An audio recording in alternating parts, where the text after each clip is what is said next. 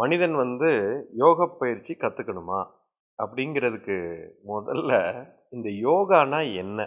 அப்படிங்கிறதே இன்னும் மக்களுக்கு புரியல. இந்த யோகா அப்படிங்கிற வார்த்தைக்கு பலவிதமான அர்த்தங்கள் சொல்லியிருக்காங்க. அந்த காலத்தில் பல குருமார்கள் பல ரிஷிமார்கள் மகான்கள் சொல்லியிருக்காங்க. உதாரணத்துக்கு யோகா அப்படின்னா யூனியன் அப்படின்னு சொல்கிறாங்க இங்கிலீஷில். இணைதல்னு சொல்கிறாங்க பதாஞ்சலி என்ன சொல்கிறாரு யோகா அப்படின்னா மனம் விருத்தியற்ற நிலைக்கு எப்போ செல்கிறதோ அதற்கு பேர் யோகான்னு சொல்கிறார் when the limited being becomes an unlimited being it's called யோகான்னு சொல்கிறான் அதாவது எல்லையோடு இருக்கக்கூடிய இந்த உயிர்த்தன்மை எல்லை இல்லாமல் எப்போ போகுதோ அதற்கு பேர் யோகம்னு சொல்கிறான் இந்த மாதிரி பலவிதமான டெஃபினேஷன் எல்லாம் இருக்குது இப்போ இந்த டெஃபினேஷன் எல்லாம் ஏதாவது புரியுதா? இவ்வளோ நேரம் நான் பேசினேன். யாருக்குமே இதெல்லாம் புரியல. இது எல்லாமே உண்மை. இது எல்லாமே யோகம்ங்கிறது இது எல்லாம் தான் உண்மையான டெஃபினேஷன் இப்போ இது எல்லாத்தையும் புரிகிற மாதிரி இப்போ உங்களுக்கு சொல்லணும்னா ரொம்ப சிம்பிளாக சொல்லிடுறேன்.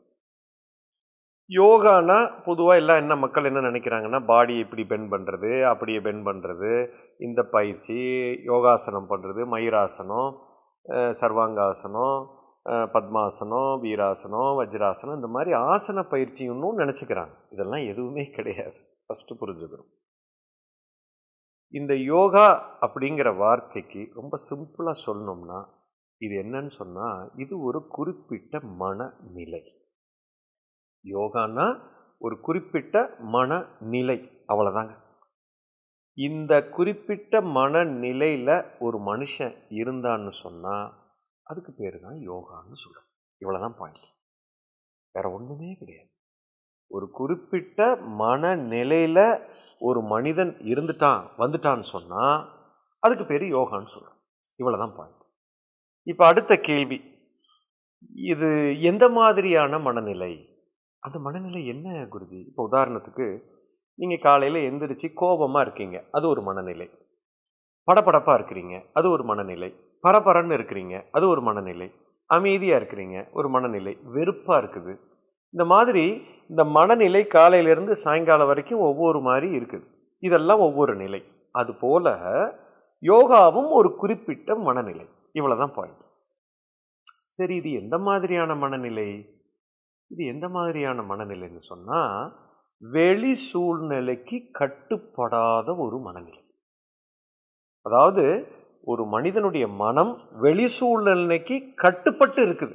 இப்போ இப்போ எப்போ வெளி சூழ்நிலைக்கு கட்டுப்படாம இருக்குதோ அதுதான் யோகான்னு சொல்கிறோம் இப்போ வெளி சூழ்நிலைக்கு கட்டுப்பட்டு இருக்குதுன்னா என்ன அர்த்தம்னா இப்போ நாம் சந்தோஷமாக நான் இருக்கணும்னா என் அம்மா இப்படி இருக்கணும். என் அப்பா இப்படி இருக்கணும். என் அண்ணன் இப்படி இருக்கணும். என் தம்பி இப்படி இருக்கணும். என் வீடு இப்படி இருக்கணும். என் செல்ஃபோனு இப்படி இருக்கணும் என் பாஸ் இப்படி இருக்கணும் என் ஆஃபீஸ் இப்படி இருக்கணும் என் கார் இப்படி இருக்கணும் என் சட்டை இப்படி இருக்கணும். இதெல்லாம் கரெக்டாக அப்படி எப்படி இப்படி இப்படி இப்படி இருந்துச்சுன்னா நான் சந்தோஷமாக இருப்பேன். இது ஏதாவது ஒன்று மாறுச்சு என் சந்தோஷம் அவுட்டு இப்போ என்னுடைய அமைதி ஆனந்தம் சந்தோஷம் எல்லாமே வெளி சூழ்நிலைக்கு கட்டுப்பட்டு இருக்குது எஸ் இது ரொம்ப தெளிவாக இருக்குது இப்போ நான் சந்தோஷமாக இருக்கணும்னா இதெல்லாம் கரெக்டாக இப்படி இருக்கணும். இது ஏதாவது மாறிச்சுன்னா என் சந்தோஷம் அவுட்டு அப்போ என்னுடைய சந்தோஷம் அமைதி ஆனந்தம் இது எதுவுமே என்கிட்ட இல்லை. எல்லாமே நான் வெளியில் அடமானமாக வச்சுருக்கேன். இந்த நிலையில் இருந்தீங்கன்னா இதுக்கு பேர் யோகா இல்லை.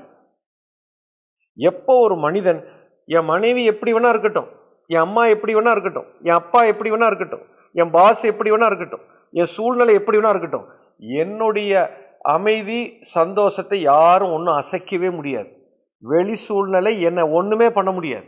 அந்த நிலைக்கு ஒரு மனிதன் வந்துட்டான். அவனுடைய மனம் அப்படி ஆயிடுச்சுன்னு சொன்னால் இதுக்கு பேர் தான் யோகான்னு சொல்லணும். அந்த மனநிலைக்கு ஒரு மனிதன் வந்துட்டான் அப்படின்னு சொன்னால் அந்த மனிதனுக்கு பேர் யோகின்னு சொல்கிறான் யோகின்னா ஏதோ காவி சட்டை போட்டுக்கிட்டு ஏதோ சந்நியாசம் வாங்கிட்டு எங்கேயோ காட்டிலேயோ மலையிலையோ போய் உட்காடுறவன் யோகி இல்லை. வெளி சூழ்நிலைக்கு கட்டுப்படாத ஒரு மனநிலைக்கு ஒரு மனிதன் வந்துட்டான் அப்படின்னு சொன்னால் அதுக்கு பேர் தான் யோகான்னு சொல்கிறோம் அந்த நிலைக்கு பேர் தான் யோக நிலைன்னு சொல்கிறோம் இந்த நிலைக்கு ஒரு மனிதன் போக முடியுமா? கட்டாயம் போக முடியும். அந்த நிலைக்கு ஒரு மனிதன் போகிறதுக்கு உடல் அல்லது மனம். இது ரெண்டையும் நான் தயார் செய்ய வேண்டும். இப்போ உடம்பும் ஒத்துழைக்க மாட்டேங்குது. அந்த நிலைக்கு போகிறதுக்கு மனதையும் நான் தயார் செய்ய வேண்டும்.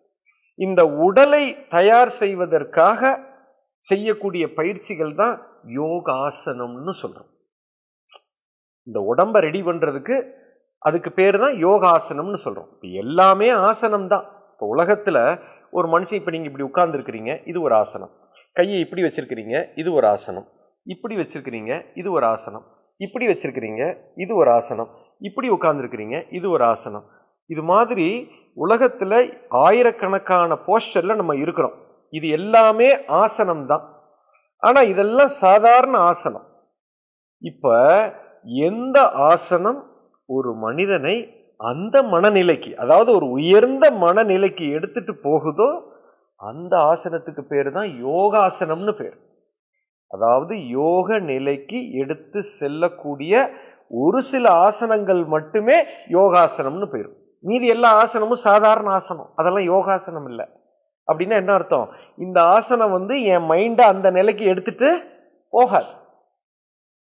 ஸோ எந்தெந்த ஆசனம் எல்லாம் என்னை அந்த உயர்ந்த மனநிலைக்கு கொண்டு போகுதோ வெளி சூழ்நிலைக்கு கட்டுப்படாத ஒரு மனநிலைக்கு எடுத்துட்டு போகுதோ அந்த ஆசனத்துக்கு பேர் தான் யோகாசனம்னு சொல்கிறேன் இது உடல் ரீதியாக செல்லக்கூடிய செய் பயிற்சி சரி இப்போ உடம்ப யோக நிலைக்கு கொண்டு போகிறதுக்கு இந்த ஆசனங்கள் இருக்கு. அதே போல மனதையும் அந்த உயர்ந்த நிலைக்கு எடுத்துட்டு போவதற்காக செய்யக்கூடிய பயிற்சிகள் நிறைய இருக்கு. அது தியானம் இந்த மாதிரி தியான பயிற்சி மூச்சு பயிற்சி நிறைய இருக்கு. இது எல்லாமே அந்த யோக நிலைக்கு கொண்டு செல்லக்கூடிய வழிமுறைகள். இதுவே யோகா வைடர். இப்போ தெளிவாக புரிஞ்சிருக்கும்னு நினைக்கிறேன். யோகா அப்படின்னா ஒரு குறிப்பிட்ட நிலை ஒரு உயர்ந்த நிலை. அந்த நிலைக்கு எடுத்துட்டு போறதுக்கு இதெல்லாம் பயிற்சிகள். அவ்வளவுதான். இப்போ இந்த மாதிரி ஒரு மனிதன் இந்த மாதிரி ஒரு நிலையில தான் ஒரு மனுஷன் வாழவே செய்யும். இப்போ என் வெளி சூழ்நிலைக்கு கட்டுப்பட்டு நான் வாழ்ந்தேன்னா நான் சந்தோஷமாவே இருக்க முடியாது. அப்போ இந்த கேள்வியிலேயே தெளிவாக புரிகிறது. ஒவ்வொரு மனிதனும் இந்த உண்மையை உணர வேண்டும்.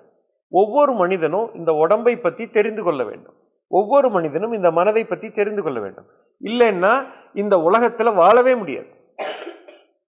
எப்பவுமே பிரச்சனை தான். ஸோ இந்த பிரச்சனையிலிருந்து விடுபடுவதற்கு காக இதை கத்துக்கிறது இல்லை. இது இருந்துச்சுன்னா பிரச்சனையே வராது. எப்போ ஒரு மனிதன் இந்த யோக நிலைக்கு வருகிறானோ அதுக்கப்புறம் அவனுக்கு பிரச்சனையே இருக்காது. அப்போ இதுதான் அடிப்படை கல்வி.